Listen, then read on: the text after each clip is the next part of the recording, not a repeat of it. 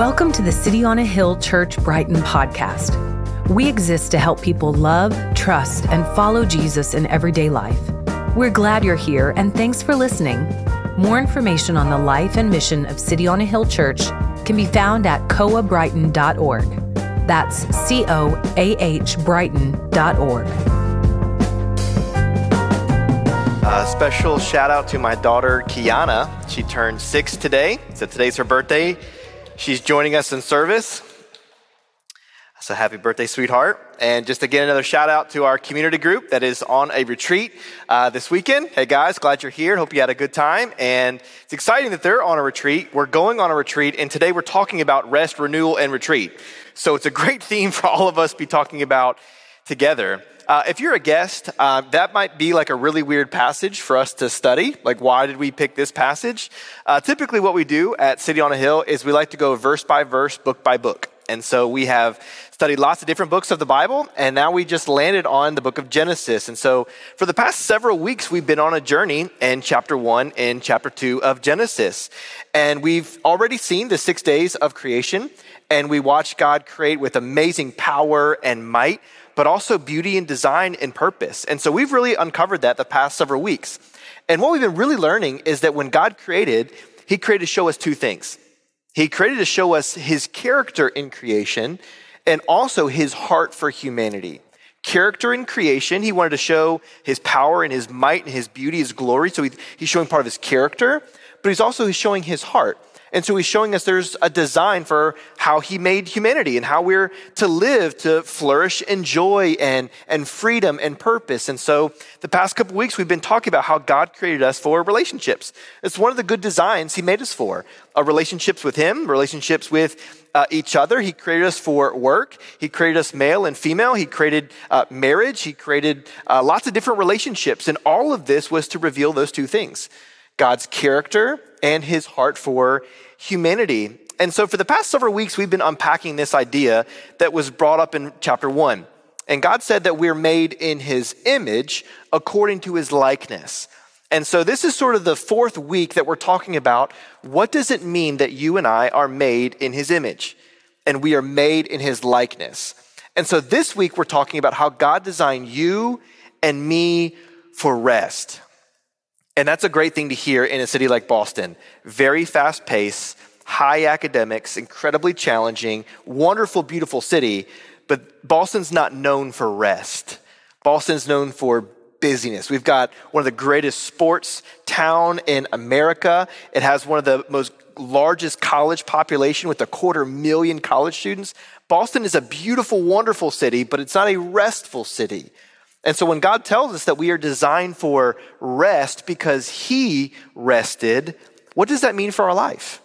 And what does that mean for you with the busy schedules that you have? And so I know when I'm talking about this today that you and I are incredibly tired people. If I just look in the crowd now, you look wonderful, you look great for a Sunday morning.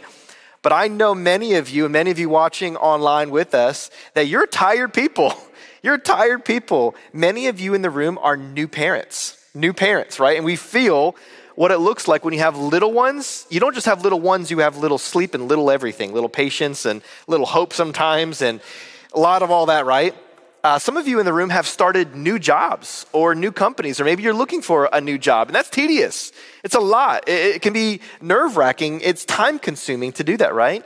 Uh, several of you are students, you're college students or you're grad students, and you're staying up all night to write papers, and you're doing research, and you're doing exams, and it feels time consuming. Uh, even a lot of us here have given a lot of your years to start this church. If you're a guest, uh, our church is a three year old church plant. We're part of a network of neighborhood churches called City on a Hill. Uh, we are the third of four churches that were planted, and many of you gave years of your life. And by the color of your hair, it looks like decades of your life that you gave. That's not a jab at you. I just make an eye contact with you, Jordan, of course. Your hair looks great, of course. But many of you given your years to this. And so, regardless of what category you fall in, you're probably overworked, you're overtired, you're overwhelmed, by all the amounts of responsibilities and pressures you have in your life. Like, can I get an amen? Does anyone feel that? Like, I didn't maybe name your category, but we are overwhelmed, overworked, overtired. And this is like real, right? We are a group of tired people. Uh, one recent CNN study uh, showed us that those who work 11 hour days, 11 hour days, uh, which by the way can include the work that you do at home uh, and the work that you do at, at school or like your job. Because at home, we all know we have jobs, right? We got chores, uh, we got kids, uh, there's bills to pay, there's cooking, cleaning, all of that, right? So most of us in the room have 11 hour lives. You don't just get the eight hours and go home and do nothing, okay? And because of that, here's what this study shows us. You have entered yourself in the 250% category to become likely more depressed. Congratulations. Than those who work eight hour days. And the reason for this increase in depression is because you're under this work stress, but it's an increase so much so that there's certain amount of chemicals and hormones that go off in your body when you're overworking. And so this throws off your levels. This chemicals kind of acts sort of like a poison to your body, and it leads you to increased anxiety and depression. If you work 11 hour days, and if you're a new mom, you feel that hardcore. Now, we know this is bad, but how are we even supposed to think about rest and renewal with everything on our plate? We have so much responsibility. And if you're like me, you often think, well, if I get more rest, how am I going to get everything else done that I'm responsible for? You've got assignments and projects and chores and people to take care of. I dare even say it, you even have your own personal needs that need to be met. So if we abandon rest at the altar of responsibility, what do we do? How do we navigate all of the things that we've got to get done? And we kind of feel how this lack of rest is catching up to us, right? We feel the impatience in our relationships. We feel the frustration with the roommate or spouse. We feel the weariness as we go to work and, and school, and maybe you traveled home to visit family. You feel this. And the question is is there a better way? Or do I just have to live this way my whole entire life, being weary and tired and frustrated and overworked? Do we abandon responsibility just to get rest? How do we do this? Well, guys, we're learning from today's text that you were made for both things. You were made for healthy rhythms of work and rest. And that's what God's going to show us today. We want to have a healthy rhythm of work and rest. Now, let me show you what I mean as we start with Genesis chapter 2. Uh, if you're a guest, anytime I teach uh, I want us to look at God's word for what we should understand, how to live our life. Uh, I'm not the sage. I don't know everything. I'm a teacher of the Bible. And so, it, who cares what I have to say? You want to care what God's word has to say. So, here's what God's word has to say, verse 1. It says, Thus the heavens and the earth were finished. That's God working in creation. And it says, All the host of them, meaning the multitudes of what God created in the heavens and the earth, the multitudes. Verse 2. On the seventh day, God finished his work that he had done, and he rested on that seventh day from all the work that he had done. Verse 3 So God blessed the seventh day, and he made it holy, because on that day God rested from all his work that he had done in creation. Guys, in this passage, we see that God completed the creation events in chapter 1. He has already created the heavens and the earth and the sky and the seas and the plants and the animals, and He's created humanity. That work is already done when we come to this passage. And we've learned over the past weeks that when God finished each day of creation, He ended with a similar verbal poetic pattern. Uh, chapter 1, verse 5 starts this pattern in saying, At the very end of the first day, there was evening, there was morning, the first day. Then in verse 8, the pattern continues, doesn't it? There was evening, there was morning, the second day. Then verse 13, the evening, the morning, the third day. Verse 19, there was evening and there was morning the fourth day. Verse 23, there was evening and morning the fifth day. Verse 31, there was evening and morning the sixth day. It's a pattern. But what's interesting here in chapter 2, guys, is that when we get to the seventh day, it's left open. We don't see the same pattern here of evening and morning, the blank day. We see the day start in verse 2, but we never see it end. Why does it have the same pattern? Why do you think that is? Did the author, who was Moses, did he just forget the poetic pattern that he worked so hard to intentionally craft into chapter 1? Well, possibly he could have forgot it, but I don't think that's really the case of what's going on. Why would he work so hard to incorporate this in chapter one just to leave it out for day seven? I think it's because Moses is drawing our attention in the poetic pattern of days one through six, just so that we could notice its absence in day seven, actually. Its absence actually will cause us to pause, saying, Where is the poetic pattern here? Why is it not here? Its absence is to draw your attention and create an awe and a wonder, making you think, What's the purpose and uniqueness of day seven, and why is it so different than the other days? So, again, why is the seventh day left open when all the other days had an evening and morning the first day, the second day? Why did he not conclude evening, morning, the seventh day? Well, there's a passage in Hebrews 4 that really helps us to understand the big why here. And it says this So then, there remains a Sabbath rest for the people of God. For whoever has entered God's rest has also rested from his works, just as God did from his. It's the same idea that Jesus is getting at when he tells us something in Matthew chapter 11. Jesus speaks of rest as well when he says, I want you to come to me. All of you who labor, who are weary, who are tired, who are heavy laden with responsibilities and burdens, I want you to come to me and I will give you rest. So, again, why is the seventh day left open?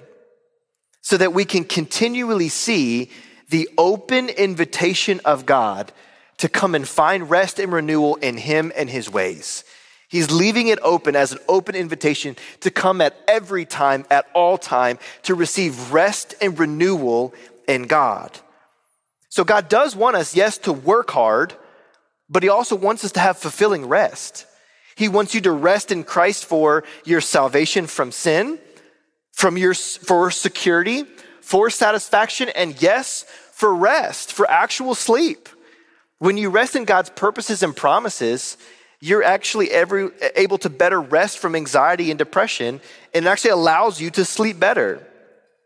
Dallas Willard wrote a book on spiritual disciplines, helping people sort of to walk with God through Bible reading or through prayer or through silence and solitude. And he says this Dallas, Dallas Willard says that until you learn to properly rest in Christ, all of your work for Christ is going to be off. And CG leaders, listen, church staff, if you're in the room, this is really good for you to hang on to. Honestly, it's just good for anybody if you're choosing to use your job and you want to do it unto God's glory. This quote works for everyone. Until you learn to properly rest in Christ, your work for Christ is going to be off. We need to learn how to do both well as Christians. We want to work hard, but we want to rest well. And God created us for both. And when we're out of one of those rhythms, Something goes off in our spiritual life, in our relational life, in our health, as we learn from that study. God created us for have a healthy rhythm of both of those things. You were designed to work hard and rest well. Now, I love about this passage today is that we see God Himself rest from His work. And that's an interesting concept to think that God, who is eternal and all powerful, never needing a break, takes a break. Why does he do that? Do you remember what it says in these verses? It says, And God rested on the seventh day from all his work that he had done. Verse three, God blessed the day. He made it holy, meaning he set it, uh, he set it apart, making it unique from the other days. And says again, God rested from all the work that he had done in creation. Now think about that again. God Himself rested.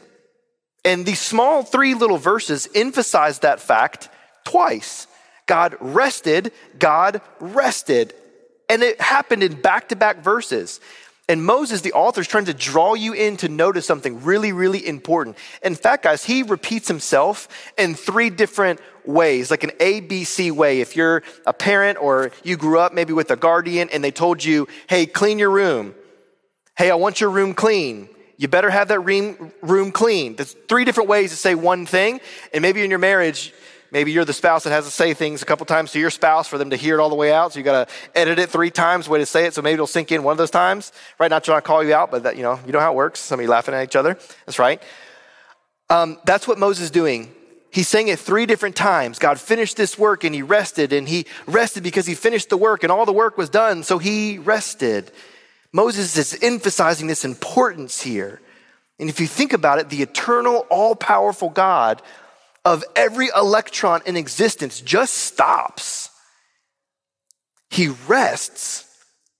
And is it because he was tired? Listen, to be an eternally all powerful God means that you could exert enough energy to create infinite amounts of universes and never feel an ounce of weariness in your life. So God didn't rest out of exhaustion, He rested as a model, a model for you to rest. We talked about this last week, but I want to remind you that you are a human being, not a human doing. You were made in God's image, and just because you're made in His image with part of His character and His will and His heart in you, you're valuable and you're significant because you're made in the image or the character of God. And so, what that means is that you and I don't find our worth and value in work. So, we can rest from working for our identity or working for our value or security. We can rest from that work because you're a human being, not a human doing. So God didn't rest out of exhaustion, He rested as a model. And here's what He wanted to model for you.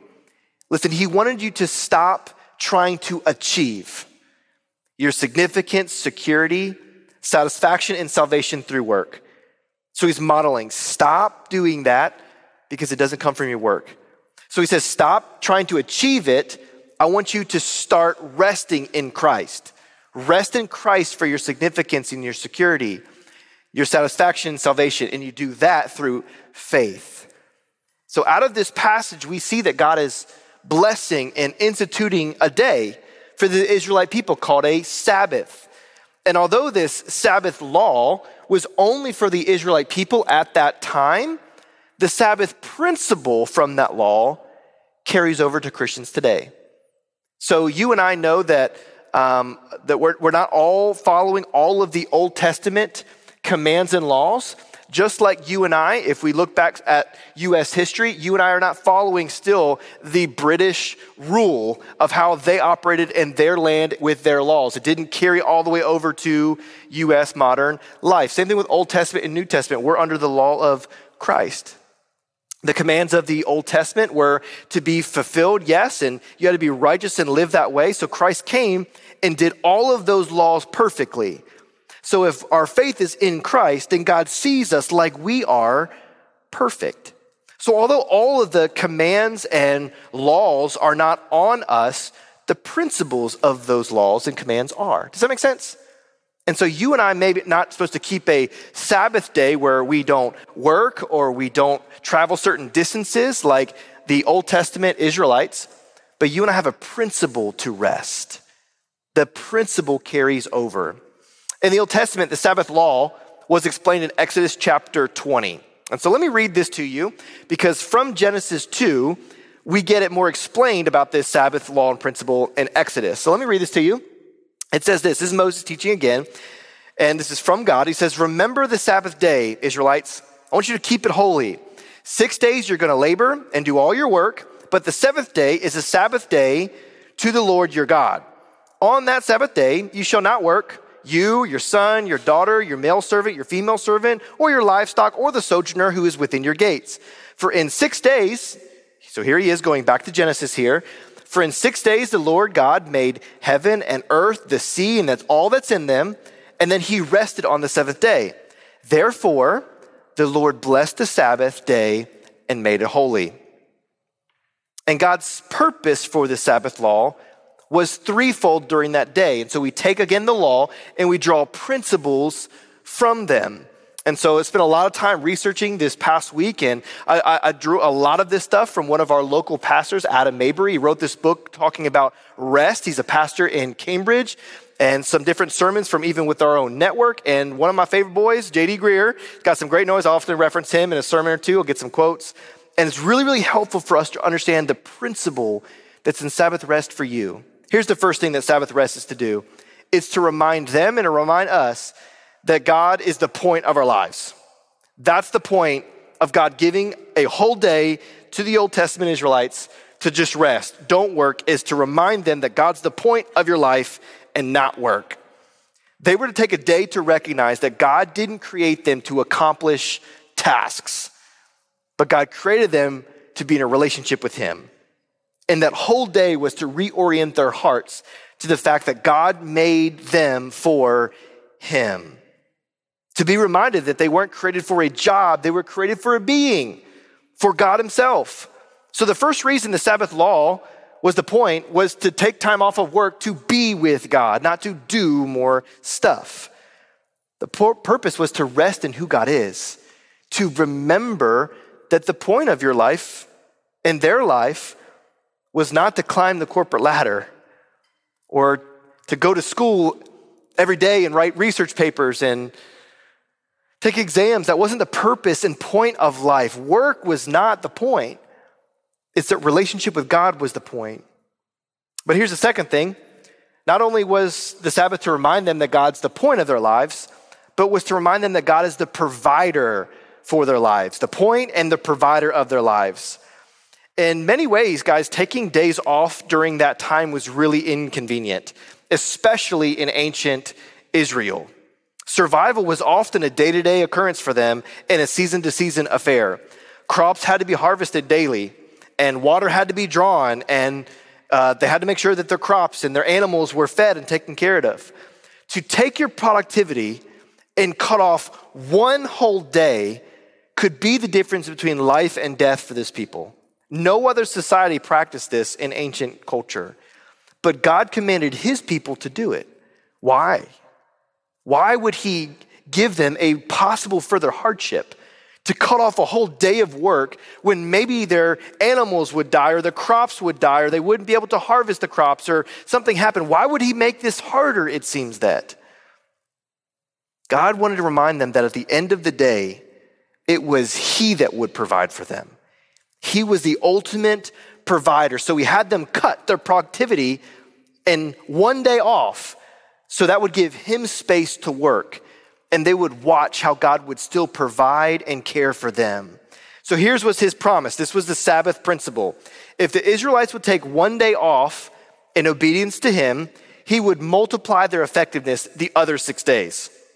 He promised that they would accomplish more in six days than they would have if they worked all seven. Now, that math doesn't make any sense. If you really think about that, you work six days and you're going to be able to accomplish more in this than you would in seven and I've got you for a whole day. I will take care of how this works. That doesn't make any rational sense. But God is showing them that He will meet all of our needs and all of the ends would meet. And we know this is hard for us because God did set up a world that we would be able to provide for ourselves through natural means. You go to work or you work from home or you work with your hands or you work with thoughts and ideas and you're able to provide for yourself. And God created the world like that. That's a good thing for us to work. That's not a bad thing. But when God says, I want you to take this one day and not work, I want to remind you that I'm the ultimate one that provides for you. I provide your health. I provide that paycheck. I provide that job. I provide the home that you're resting in, the clothes that you have, the food, the environment, the friendships. I'm the one that ultimately provided that. All good gifts flow from me, is what he's trying to remind them. Because if we're not careful, we think that it was our intellect and our work and our strength and our smarts and our effort that built everything around us. But who gave us the gift to increase our intellect? Who gave us a mind that's sharp and that can calculate and think and plan? It's God. So God is asking for this day to say, You will work better when you're reminded how I work for you. It's a beautiful principle for us to take and hold on to. God bears the ultimate responsibility to take care of his people. Does that make sense? It's a really hard thing to sort of understand why God did this then. They didn't rest because everything was done in their culture. They rested because God promised that if they did, He'll provide for them. He's reminding them, as we've learned in the past weeks, that God is Yahweh. God is saying that I am a God, I am always here, and I am all you need. Then here's the third reason that He gave the Sabbath law was not to just be the point of their life or provide for their life, but to remind Israel that God is the Savior of their lives. The Savior of their lives. Uh, the book of Deuteronomy is yet another place that Moses is teaching about rest and Sabbath. And he adds one extra detail to the reason why we need to Sabbath right here in this verse. In chapter 5, it says this Observe the Sabbath day and keep it holy. Here he is teaching again. You shall remember that you were a slave, Israelites, in the land of Egypt. And what did God do? The Lord your God brought you up out from there with a mighty hand in his outstretched arm. Therefore, the Lord God commanded you to keep the Sabbath day. So, what is Moses saying here? He's saying at one time, you were in a multi generation slavery in Egypt. You were there against your will, Israelites, and you were being abused and mistreated and harmed. Your women and children were being taken away. For generations, this was happening. And God said, I heard your prayers, I heard your cry, I saw what you're going through, and I rescued you. The text says, with a mighty hand and an outstretched arm. So God is saying, take a day and remember how, yes, I've provided for you. Yes, I'm the point of your life, but remember that I'm your rescuer, that I am your savior. And for Christians, that's why we take a day like a Sunday and we pause. You didn't go to work today, you stopped Wherever you are, whether you're online and you're on retreat or you're right here, you, you stop and you say, I remember that I've been rescued. That God was, had art, outstretched arms on the cross and died in our place so we could have a place with God. And we're reminded of this in the Sabbath principle. God did all of this rescuing by himself. God brought them up out of uh, slavery with all of those 10 plagues that he did. He didn't ask other people for their input or their help. God did it himself, and God did the same thing for us on the cross. You're not saved by your works. You don't go to heaven or get a relationship with God by being a good person. You're not good enough to get that with God. And God knows this, and so he lived good enough for you to give you his righteousness, to give you his record of perfection, like it was yours. And then when God sees you, he's like, oh, yeah, that's Jesus' perfection. We can have a relationship together because what's God's was now yours. His righteousness became yours. That was a gift. And we're to take a day like this to remember that God is our Savior. God was the point, God was the provider, God's the Savior of our life. And that was the reason for the Sabbath law in the Old Testament. And the same is true for us now as we consider the Sabbath principle for our life in the New Testament. According to the writer of Hebrews, all this like Sabbath stuff that we've been talking about is really all a shadow pointing us to Christ. Like, let's go back to Hebrews 4 for a brief moment. It says this For if Joshua, who was Moses' successor to be the leader of the Israelite people, if Joshua had given them rest, God would not have spoken of another day later on. So then, there remains a Sabbath rest for the people of God. For whoever has entered God's rest, has also rested from his works as God did from his. The Sabbath that Moses and Joshua instituted did not provide them an ultimate heart rest, an ultimate soul rest. It did point forward to Jesus, who is our ultimate rest and our satisfaction. That's why we don't have to work for our value or our meaning or our worth. Even though culture says that that's where it comes from, we rest knowing that God worked so we would be worthy. God lived and died and sought in order for you and I to have a place in his kingdom. So here's just the main overall. We got one point for today. Here's the main overarching thing. If you just like zoned out for a minute because you're like, hey, bro, I'm taking a Sabbath right now. I don't know where you are, but here's where I'm at. Here's the main one idea for today, okay? Jesus is my significance, my security, my satisfaction, and my salvation. He, in his totality, is the rest my soul needs. That is the one big idea we are trying to unfold from Genesis 2. God rested to be a model and to point us to how our souls need rest. because we're pursuing relationships, job, a house, all in order to be something when God says, no, rest in what I've already done for you. This is so good for our hearts. We need this so bad. Christian, when you daily come before Jesus and you rest like this, you are reminded that He has accomplished everything you need for your worth, value, and to be loved. See, when God created the world, right? He looked at everything in creation and what did He say? He said, It is what? Finished. Where do we hear that language in the New Testament? When Jesus hung on the cross, bearing the weight of our sin, and he cries out, what's he say? It is finished. Christian, when you stop and realize that you are completely loved and you're fully accepted, apart from anything that you could possibly accomplish, you will finally receive the rest that your heart is looking for. Without that kind of unconditional approval given as a gift, you'll always feel like you'll have to do more to prove yourself. And God is simply holding it out to you if you would only stop and rest in it. Like, just meditate on this for a moment, church. You are not defined by your work, you're not defined by how much you make. Doesn't matter how much you have. You're not more significant if you're more moral or you're less moral.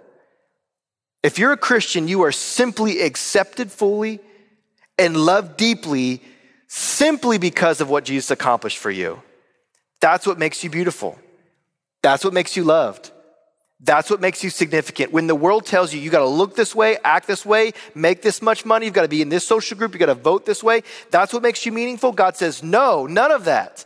You're working to accomplish something that will hurt you and harm you. You'll spend years of your life in 70, 80 hour workdays to climb the corporate ladder because a vacation home, a financial package, some degree will help you be significant. When God says, no, you are significant, then I'll prove it so because I'll die for every ounce of your sin so that God doesn't hold it against you. And I'll give you my infinite love. I'll provide for you. I'll protect you. I'll journey with you in the hardest spots of your life. And when you retire, when that company that you died for bails on you and just gives you a check, God never does. Relationally, never abandons and journeys with you through the hardest points of your life when your job, your boss, your work never will. My friends, this is the goodness of the gospel. He took your sin and he gave you his righteousness. Your works, your good works, do not lead you into a relationship of love and acceptance with God. Only Jesus living in your place, dying in your place, raising in your place gives you a place of love and acceptance with God. We've got as Christians to stop trying to get love and worth and value from paycheck and people in the place where you live that will run you ragged.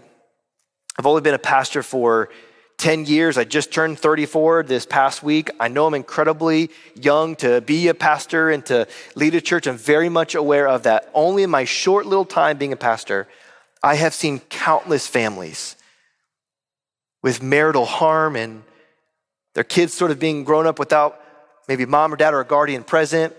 See tons of people struggling and striving for what their job could do for them, their hope and their securities in their job. I got to take care of myself in the future. So I got to build up a retirement, and that's my everything. So it's okay, I won't be at my kid's soccer game, and it's okay, I won't spend that date night with my wife, and I'm just got to work hard for this. And we begin to sacrifice. We become like ancient religions. You may not kill your wife and child at the altar of something like in ancient cultures, but you do sacrifice their time, their relationship for your job, for your money, some of us may have done that when we've gone to college. We've sacrificed a relationship with a parent or a guardian or a friend because that thing became more important than the relationship. All of us sacrifice something. The question is do you trust that God sacrificed everything so you could have everything in Him? So, which one sounds better, friend? Working for a value that ends up just being fog and a mist? Or allowing God to work completely for you and you getting the rest of his love and acceptance and security and provision in him. Which one just makes sense, right? If God is real and this is true, you and I can have healthy work and rest rhythms. When it becomes 5 or 5:30, you can just shut it down. Be like, "Yeah, I got more work to do." But it's okay. If I get fired from my, now you should work hard as a Christian, by the way. Just let me get that out. You should work hard as a Christian. Don't be the worst, like work ethic at your job. That would be terrible. That's not what I'm getting here. But what allows you to do is you don't have to be the workaholic in the group. When five or five thirty hits, you can be like, man, I didn't get this done, but I need to go home because I am not my job. So even though it's undone, doesn't mean that I'm undone. Make sense? And what it means is that you don't have to kill yourself. You can go on what's called a vacation you can actually take some time off, not because you're going to Disneyland or Disney World, just because you can and you need to just breathe. Healthy rhythms of work and rest because the paycheck, the status, the promotion, that's not your life. It's nice, it can help your family, but it's not everything. Let's not ruin our lives, our family's lives, the next generation because we're striving for something that's missed that can't ultimately satisfy you. Just a side note, one of the most saddest moments I've had as a pastor is being at the bedside of someone who is dying. And I've been on the bedside of multi-millionaires. As I'm watching their family in the room and I'm holding hands and I'm praying these final moments of someone's life, no one ever thought, did I get that email out? How did I do with that business presentation? Normally, what's happening in that room is what? Lots of asking for forgiveness. I'm sorry I wasn't there. I wish I was more present in your life. I'm sorry I made work everything. I hear that constantly. And I was at a church with uh, like 4,000 people. And so sadly, this was a regular occurrence where I would go to the hospital of someone in their 70s or 80s or 90s. And I'm, I'm, I'm watching this conversation unfold. And so, as a young congregation, whether you're 20, 30, 40, 50, however old you are or online, let's take a moment and evaluate are you working for something that's already given in Christ? If He's your security, you don't have to make zillions of dollars and just sit in comfort thinking that that will make you happy. It won't. And we know that. You've seen that. We understand that. We got to skip forward here. Sorry, guys. I went on a tangent and just, just jumped ship here. Let's go back. Let me make this really practical as we begin to try to close this down and end with something restful, okay? Here's a couple things I want you to consider. We may not play out this Sabbath law where you're forced by God to spend this one day off and don't work. We're supposed to carry over a Sabbath principle. And this can happen in a variety of ways in your life, okay? First one, one day a week, one day a week, I want you to just think about how can I one day a week spend time resting, have renewal, and spend time in relationships? Just what's one that one day? Guys, you know that today, maybe your day off, but I got to work today, right? Nick's got to work today. Kyle's got to work today. I've got to find another day, just like you for your work rhythms. You might have to find another day that works well for you. What's one day that you can take the principle over and say, I'm going to rest, I'm going to have renewal, I'm going to spend time with some relationships. So listen, eh, during that day, I want you to spend time focusing on God. Spend it with some good friends that you enjoy. Go out and like walk somewhere. Take your dog, or if you have a cat. I've seen some people walk some cats. That was new to me when I moved to New England. Never seen that before. If you walk a cat, I'm not judging you. Just that's new to me. Uh, if I see walking turtles, I'm just packing this thing up and I'm gone. Like I don't like I don't understand that. Um, but I want you to take some time just to breathe because it doesn't have to be on a Sunday. The church in the New Testament changed the Sabbath principle from Saturday to Sunday. Like they were showing that the day is not as essential. Even if, by the way, if maybe you, you grew up and you're like, are you telling me to disobey the Sabbath law? Uh, I would encourage you to study Colossians chapter 2 uh, when God is giving us some freedom to pick which day would be a good day to practice this principle. So it doesn't have to be on a specific day. And Colossians 2 kind of airs that out for us. Guys, I want you to be a day to be with God. Yes, a day to be with family. Be outdoors. Do something you enjoy. Guys, our family does this on Thursday. It's an awkward day to just take a day off. Like, yeah, Monday, Tuesday, Wednesday, we're grinding out work. Thursday, off day. Friday, Saturday, Sunday. It's, it's weird. But I need something in my life rhythms. Uh, my daughter is in a Christian uh, homeschool, uh, kind of conglomeration type of school. And so Thursday she gets off. Kind of weird, right? I get that. Christians are weird anyway, and then why not just add some more weird to it? And so we get this weird day off. And so we like do all kinds of fun things. We like called sleep in. That's rare. We sleep in. We do our devotional time. We eat a big breakfast and then we go do some adventure. We've gone to the Big E Fair. We've gone to Topsfield Fair. We go to a trampoline park, which we're going today, even after church, just to celebrate my daughter's birthday. And we'll get back home and we'll eat a big dinner. We'll watch a movie and then we'll do a family sleepover where we put the cots on the ground in our room and we'll watch movies until we fall asleep. Now, that I might be an irresponsible dad, sure. But what I want to teach my kids early is that your dad and your mom and the people you go to church with, they're incredibly busy. But what's so important is for us to stop and rest and to be, spend time with each other. Our kids and I, we're reading God's word together. We're laughing, we're playing. Now, I can't just relegate all that to just one day with my kids. Yay, I get a daddy on one day. You know, what about him on the six days? Like, but I'm showing you, you at least need one day. One day. What's that look like for you, church? Can it be maybe a Wednesday afternoon into the evening? Can, can you take off that chunk? I know some of you are maybe nurses and you got 12 hour shifts. You're like, bro, I don't know how to do that. I want to invite you to take maybe just one step. What would that one step be for you? What would that one step of maybe rest and renewal with God, His Word? The next thing, this might seem odd to you.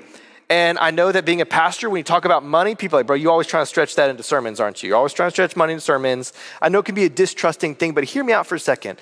The Sabbath principle doesn't just go with our time, it goes with our money, our treasures. I won't spend long here, but I want you to see the pattern of how it works. Financial giving or tithing is also a Sabbath principle. We don't tithe, guys. If you, if you give financially to support the ministry of our church, to get the gospel to our friends and neighbors, to take care of the building that you're in, to help us serve others. By the way, when any of you give, I know that you don't be like, I just have so much more money in my, Boston, in my budget. Boston's one of the cheapest places to live. So sure, I'll just give this amount of money. No one thinks that in the room. And if you do, please come talk to me. I got lots more needs for our church and community that could use what you have. But I do know that when you give, you're not thinking out of excess. For the Christian, you think, I want to give because it's essential. A lot of the world thinks, man, I can't give because I can't afford to. Christians think, I've got to give because I can't afford not to. I want to give of my heart and my time. Listen, God owns everything if you're a Christian, by the way. God owns everything. And what he's asking is for a slice of that to be given to his purposes through maybe a local church or a nonprofit that's extending the gospel. He's, he's, he's designed to channel that not to just meet a need, but to do something in you. When you and I have the Sabbath principle of giving a portion, like we give a portion of our time, we give a portion of our talent, it's untethering us from the worth that we think money has on our life. Does that make sense? I won't tell you how much money that my family ties. I think that'd be wildly inappropriate. But I know for our family, we are seeking to do a percentage and then increase that percentage by 1% every year. I don't make a ton of money. Members, you know how much money that I make and our family makes. It's not a lot of money. And my goal is not to get you to think he just needs more money. This church needs more money. The goal in giving with the Sabbath principle is untethering you from your finances thinking that that paycheck and that security is what makes me feel comfortable about the future. If I've got this in my account, then my future will be okay. And God is saying, I want you to give a portion. So let me challenge you. If you're a guest and you're like, bro, I don't, I'm, I'm seeing through all this stuff, and maybe you're just like trying to do some weird stuff with money today, don't give it to our church. Pick another church. Give it to them. Pick another church, give it to them. Pick a nonprofit that's going to share the gospel, give it to them. And through that, watch the benefit of how God begins to untether your security thinking it comes from money. I want to really challenge you in that way. I've seen that in my life, in my marriage, in ministry, and, and folks in the church. When we begin to practice this Sabbath principle of giving, we watch just like work begins to detach a tether of our value, so does money. Sleep, a couple more things here sleep. Sleep is a value one for us to consider here. Psalm 127 says this Unless the Lord builds the house, those who build it labor in vain. Unless the Lord watches over the city, the watchman stays awake in vain. It is vain that you rise up early and go to the gate or go late to rest, eating the bread of anxious toil. For God gives to his beloved sleep. Now, what's the sign in this verse that you're beloved by God? What's the word? Sleep. That's the symbol that you're loved by God. He gives to his beloved sleep. And right now, some of you have been given the gift of sleep as your sleepy eyes are going through this sermon with me, right? But in this passage, in this passage, if you sleep, then who's watching the city? Who's caring for the work? Who's watching over the family? And then this, the psalmist is like sweetly smiling and he says, God is. Listen, God intended sleep to be a time every day where you remind yourself that you're not God. That's what sleep is. Personal confession, guys, the more responsibility I have as a husband, as a dad, as a pastor, as a leader, the more trouble I have sleeping. I often wake up worried and anxious the second my alarm goes off. And I sleep badly sometimes because I get worried about who's watching the city of my family or my leaders or this church. But here's what I'm learning God wants me to lay down each night with plenty of time to sleep, kind of like a Sabbath just to remind myself I'm not God. I can't hold everything together. I can't do everything perfectly like I'm supposed to. I need another to work on my behalf. When I lay down to sleep, I say, God, I'm going to turn myself off. And even though there's more to do and lots to worry about, you are staying on and you designed me to turn off. So I trust you that you'll handle what I can't. So listen, guys, it's not your ultimate responsibility, according to this verse, to guard the city, to do everything perfect for your job, to do everything perfect for your family, to pay the bills, to do everything. We are to work hard, but the ultimate responsibility is God's. It's your job to be faithful, and after you've been faithful, you can lie down and sleep. Leave it in God's hands. Guys, some of you in this room, listen to me. Some of you online, listen, the greatest boldness, most reckless act of faith that you can do is take a nap. It's the most faithful thing that you can do this week. It's not work harder or manage stuff better or organize the stuff in the house more. It's just to take a nap. Call up someone in your community group and say, I need a nap. This kid, this work, this project at school, it's, it's wearing on me and my body is weary. I need a nap. Can you help watch over my kid or can you come help me out with whatever the case may be? The most spiritual thing some of you could do is just rest. Just take a nap. I pray that you follow that this week. Those who study rest that say that the vast majority of us need to get more sleep, not less. They say only 1% to 3% of the population is actually getting too much sleep. Do you realize that that means 97% of every person you see is not getting enough rest? Guys, take a nap. Rest. Our lack of sleep contributes to all kinds of health problems. It even makes us less efficient. Our brain gets foggy because when we go to sleep, our brain's able to kind of use the enzymes that's going on. It's kind of like a dumping ground. And when we go to sleep, it begins to clear out some of the fogginess of our mind. When you get sleep, you get rest, it clears up your mind. Hmm, God designed you to live that way healthy rhythms of work and rest. So if you're feeling tired and weary, take a nap. I know you've got a lot to do. I know you've got kids. I know you've got a job. I know you've got a project due coming up soon. I know you're anxious about finding a job or what's next for you. Take a nap. God's watching over. God's providing. God's caring. In the anxious toil of you trying to do whatever, if you rest and hand to the Lord, then maybe God will do something in that shorter amount of time than it would if you had worked a whole other day on it. Trust God in this way. See what God would do. Doesn't mean you don't work hard, but you figure out how to rest hard. Last couple things. Practice some rhythm of like daily Sabbath, like some sort of daily way to get rest. Guys, I want you to do this mentally. Mental rest does not just mean you zone out and watch Netflix. That's what all of us think that what mental rest is. But often that's hard for us. We feel more anxious after the show, and we didn't actually feel more rested. One author says this the best way to feel rejuvenated mentally is to get really tired doing something that you don't typically do. That's an interesting way to think about it. So, one way, as a dad, if I'm really tired of doing this over here, then I'll go play with my kids and I will do Legos with them, or we'll play Barbies or dinosaurs. And I get really tired doing that, and that sort of resets this mental rest for me. Guys, social rest is another category. Have some way to daily connect with people you enjoy. Not everyone you're in relationship with you enjoy. I know that. But find someone that you do enjoy. Quick phone call on the way home from work. Maybe just a quick, hey, I know we don't have a lot, but do you just want to take a walk around the block together or get a quick coffee? Or do you just want to run the grocery store with me just for a moment and just hang out? What some daily rhythm you can get. Physical rest. Again, we talked about sleep and naps, but one recent study showed that a 30 minute nap, guys, three times a week, 30 minutes, three times a week, can cut your heart attack risk by 40%. Now, Cassie, you work in the medical field. I don't know if that's real, real. That was a stat, did some research here. But that sounds real good. That sounds like good news to me. 30 minute nap three times a week can cut your heart attack risk by 40%. Other studies show that those who take a nap are actually more productive. I'll tell you this because I know that you help provide for our church and staff. I know that Kyle and I have sometimes had like three or four hour meetings, and we look at each other, it's three o'clock, and we're like, hey, bro, let's call it a day.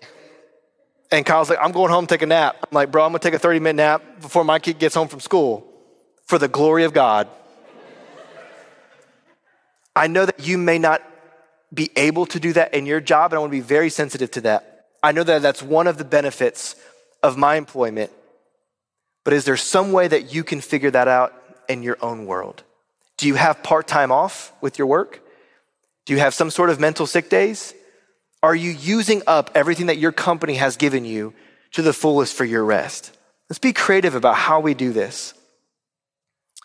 Social rest, physical rest, mental rest, and then spiritual rest. Guys, every day as a Christian, I could not encourage us any harder. Would you take time away, even if it's five minutes, and spend time telling God what's on your heart and mind? Where are you frustrated? Where are you tired? Where are you angry? That you would take a moment and share that with Him in prayer, and then open God's Word and hear Him through that scripture because it's written by God.